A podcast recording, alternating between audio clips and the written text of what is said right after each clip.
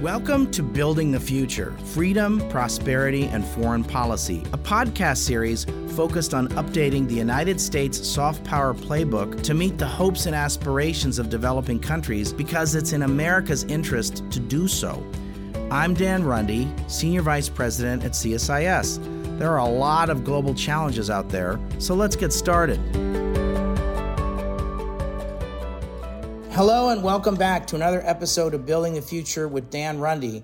Today, I'm joined by Dr. Louise Fox and Dr. Michael Nicholson. Let me start by introducing Louise, an internationally recognized development economist who specializes in strategies for employment creation, opportunity expansion, economic empowerment, and poverty reduction. She is currently affiliated with the African Growth Initiative at the Brookings Institution, the Blum Center for Developing Economies at the University of California, Berkeley, and ODI, used to be called the Overseas Development Institute, but now known as ODI. She previously worked at USAID and the World Bank, and her most recent book was Youth Employment in Sub Saharan Africa, published by the World Bank. I'd also like to welcome Mike Nicholson, a seasoned Foreign Service officer with over 20 years of professional experience in trade, economic growth, and market development. In 2010, he joined the Foreign Service with USAID, and in 2015 was tenured as a career diplomat by President Barack Obama. He is currently studying Portuguese before a four year assignment to Maputo, Mozambique, where he will be leading USAID's work on resilience and economic growth. I'm podcasting Louise and Michael today to talk about their new paper entitled Are Private Equity Investments Financing the SDGs in Sub Saharan Africa? I think it was published by Brookings using a newly constructed database of private equity transactions from 2016 to 2022, Louise Michael and David Kritzberg analyzed private equity investments in enterprises located in sub Saharan Africa, breaking them by destination, sector, and type of investor to shed light on their contribution to development outcomes. So, Louise and Michael, thank you so much for joining us today. Hey, it's a pleasure to be here, Dan. Thank you. So, could I ask you both to explain what are the SDGs and what exactly is private equity for our listeners? I know what they are. I know what they both are, but not everybody who's listening is going to know exactly what the SDGs are, and not everybody on this call is going to know exactly what private equity is. So, let's just start with the basics. Could one of you take a stab at one and maybe take the other take a stab at the other? Yeah, I'll explain a little bit what the Sustainable Development Goals, what we call SDGs, are. They're an agreed upon way for the development community to find ways to push progress forward in measurable ways. And so the United Nations General Assembly adopted this in 2015. There's been coordination across multiple development agencies across multiple countries with the intent to develop an integrated set of outcome targets. And these outcome targets cover economic, environmental, social development for each member nation.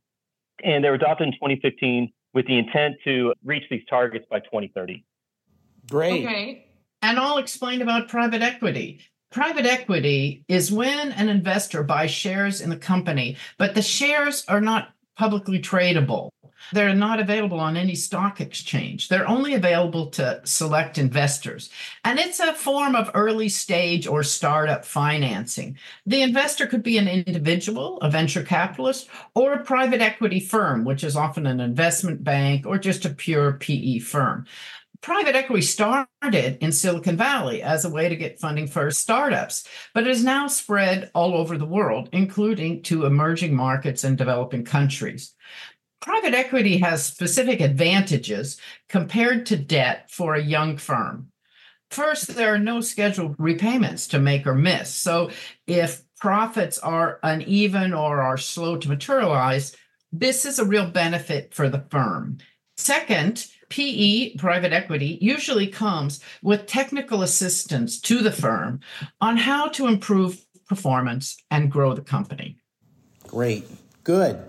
So, Michael, why did you and your co authors take on this research?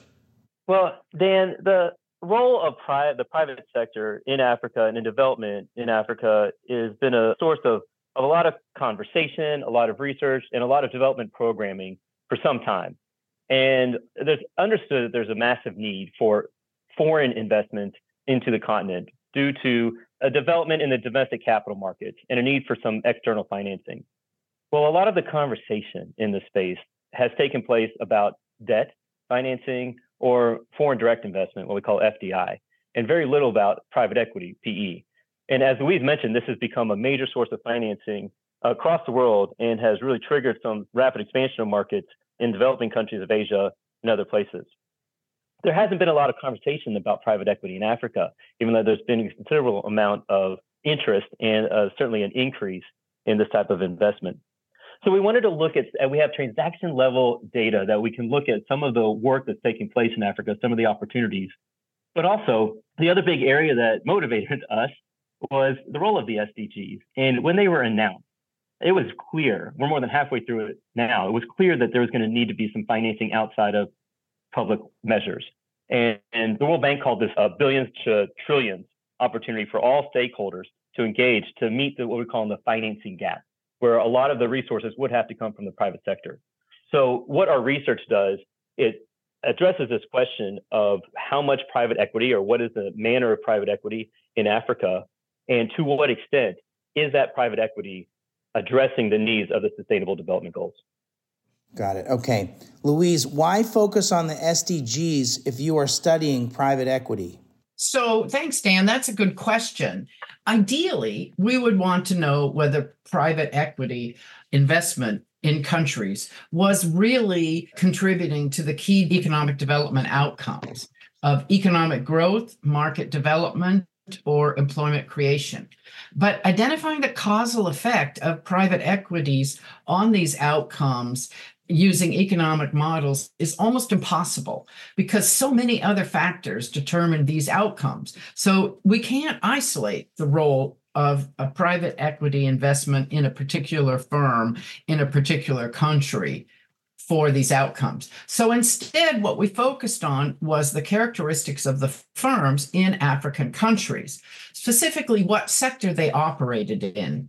And then we linked these sectors to the SDG targets. So, for example, if there was a private equity investment into a firm that was creating and implementing clean energy investments, or in the tourism sector, or in agriculture, or in the education sector, we could therefore link the investment in the firm and therefore ideally the firm's growth because an investor wants to see firm growth, to the SDGs. But there were some investments, of course, that we did not link to the SDGs because not all sectors contribute to SDG targets. Mining, for example, is a sector that did not contribute to SDG targets because the SDG on economic development specifically targets decent work and employment creation. And not only does the mining sector not employ very many people, it's also very dangerous and not considered decent work. So that's why we have this link to the SDGs. And we think it actually generates a lot of interesting findings. So, Michael, in terms of results, what findings surprised you the most? I can give you three, three results, key results. Each one maybe more surprising than the last. Uh, the first one is that there's a real concentration in the private equity investment in Africa. And it's these four large countries, these four large economies Nigeria and West Africa, Kenya and Tanzania and East Africa, and then South Africa, which is in Southern Africa. They constitute about 83% of all the PE investment coming in. And that's a sign that might not necessarily be surprising, but it's definitely a result that indicates the investment might not be reaching large swaths of the population across the continent and some areas that need it. The second big one, and this would be the above the fold number, is that our research shows that 88% of investments, private equity investments in Africa can be tied to an SDG target. 88%. So that answers in a big way the question that has been asked for a while on this space. Will investments lead to development? And they are certainly going into the space that will achieve development outcomes. And then the third one is that we were comparing the differences between public and private investment. And to clarify a little bit, when we talk about public investment and private equity, that's a case where you have these, these international financial institutions like the IFC from the World Bank, or the United States now we have the what's called the Development Finance Corporation, the DFC. And what these organizations do is they use public money to help leverage private sector investment into either new sectors or geographies that they would not be entering otherwise by drawing down risk, political risk. There's other ways, many ways that we do that. What we found is that the difference between what these public institutions are doing and what the actual pure private play is are negligible. We can't find any systematic differences, any major differences between the two. And that can be interpreted in a couple of ways. One is that the private sector is doing a fantastic job of achieving development outcomes. That's a solid positive result if you care about development in Africa. The other part, though, is that about the public sector, which is we tend to make the argument for why there should be this public sector investment because it, we want to crowd in the private investment. But it should also be clearly leading the private sector. It should be taking more risks.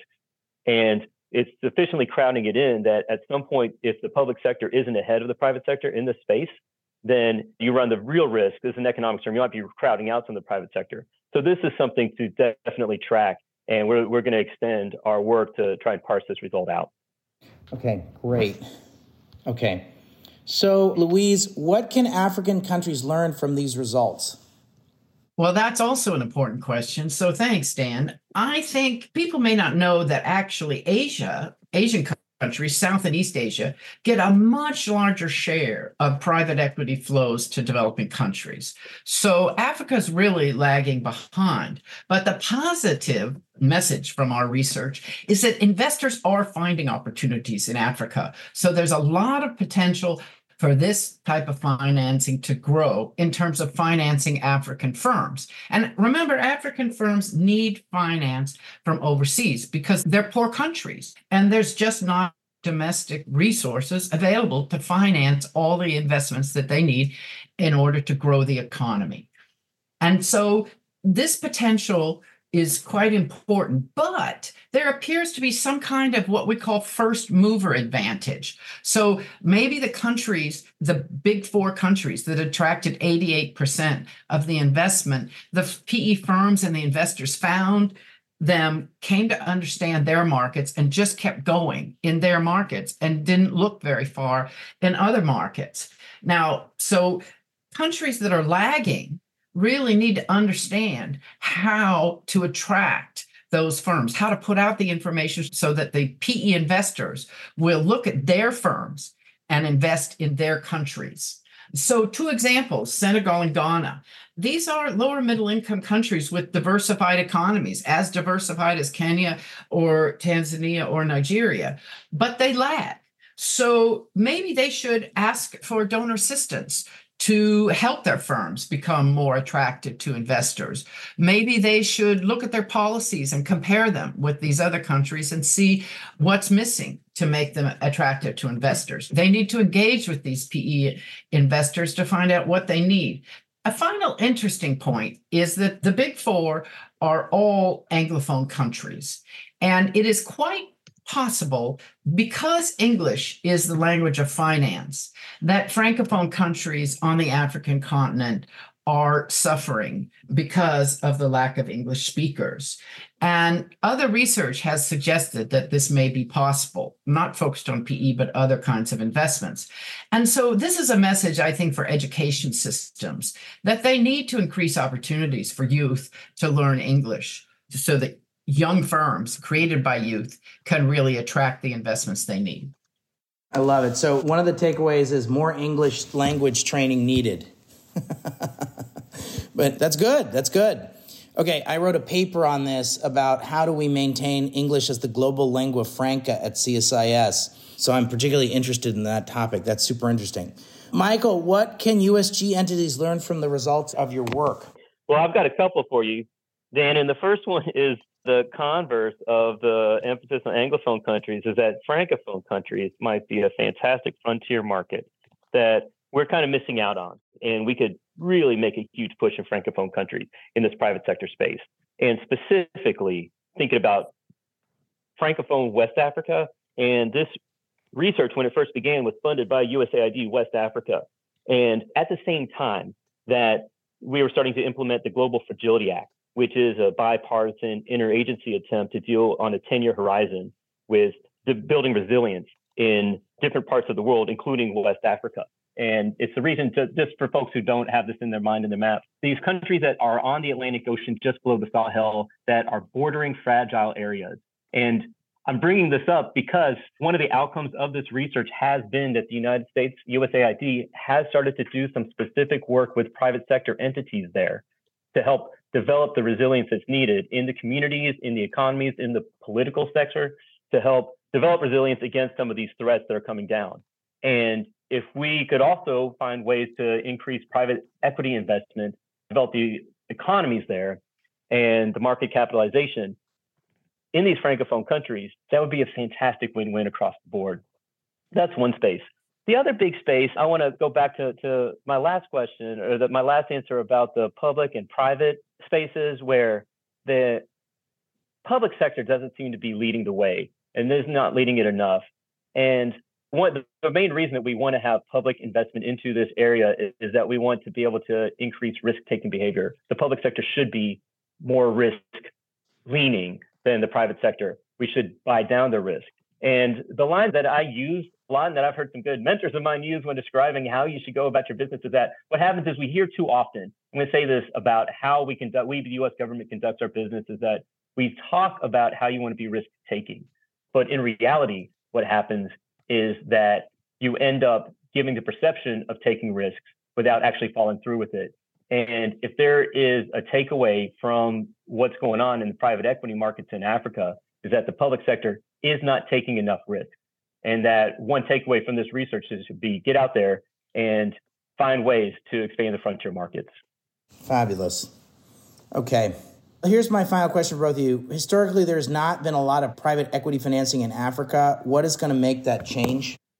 I want to give a little commercial. Stay tuned. Michael David and I are doing further research to try to isolate what really matters. What are the characteristics of the countries that allow them to attract more private equity financing? So, is it government effectiveness, or is is it the functioning of the banking sector, or is it control of corruption, or what? We hope to find out. So, 2024, we should have a few answers to that.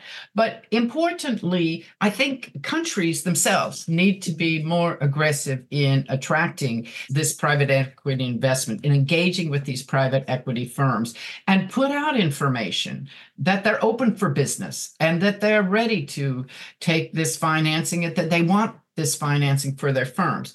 But a final point is you need more firms ready for private equity investment, right? It's called private equity because it's a private sale, right? And the when the private equity firm comes in, they say, "Yes, we'll buy shares in your firm, but we want you to take our advice on how to grow your firm and improve its performance." And that means the firm owners lose some control. And they might not want to take that advice. They might think they know best. And there's a particular problem often with family owned firms. They don't want to take the advice of outsiders, they want to employ their family, and that's it. And if their family members really aren't good at accounting or human resource or marketing, they don't want to hear from the investor that they need to change.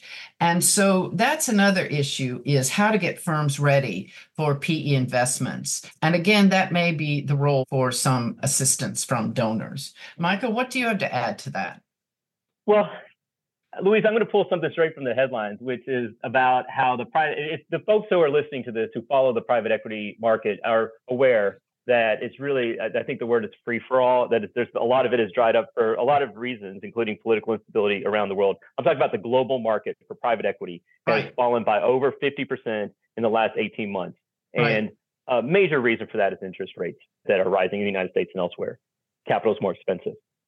However, the one place in the world where it's rising, where private equity investment is rising over the past year, has been in Africa, and it's been up 28%.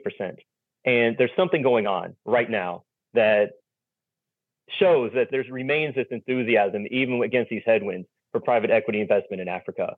Whatever that's doing, let's figure that out and double down on it. And for the private equity investors who are looking to come into Africa, there are opportunities across the continent that are A, not fully recognized, but B, this is what we, we tend to hear a lot about, and this is what we work on, is that there's capital sitting on the sidelines looking for deals that are bankable. And the effort to both to, to develop the capital markets in two different ways, two specific ways. One is to create the space for these investees to be available for this money. And so this is one thing that I think development partners do and domestic countries do using their public support to help develop it for the private sector so that you go in and can feel more comfortable that the deal you're going to do is going to make money for you and it's going to be safe. But the other area, and this is a this is I think unappreciated enough in the discussions about private equity, is that you need to have an exit space. And when we mm-hmm. talk about developing capital markets, we tend to focus on developing domestic capital markets that can generate the finances that you can do maybe with domestic banks that can support these investments. But we also need to figure out or improve or understand better ways that if you're going to do a private equity or VC investment, that you need to find where's your exit going to be. And I think that's dramatically undeveloped in Africa compared to similar markets around the world. Well, this was great, folks. I really appreciate you taking the time to do this. I've really enjoyed this. If people want to go read the paper, where can they go find it? You can find it on the Brookings uh, webpage. You can look at under on my Brookings website because I'm a non-resident scholar there. Or if you just Google the title of the paper, "Are Private Equity Investments Financing the SDGs in Sub-Saharan Africa?" That should give you a link to the paper. Great. Thanks, everybody. So appreciate it. This was great. Thanks, Dan. If you enjoyed this podcast, check out our larger suite of CSIS podcasts from Into Africa, The Asia Chessboard, China Power, AIDS 2020, The Trade Guys, Smart Women, Smart Power, and more. You can listen to them all on major streaming platforms like iTunes and Spotify. Visit csis.org/podcasts to see our full catalog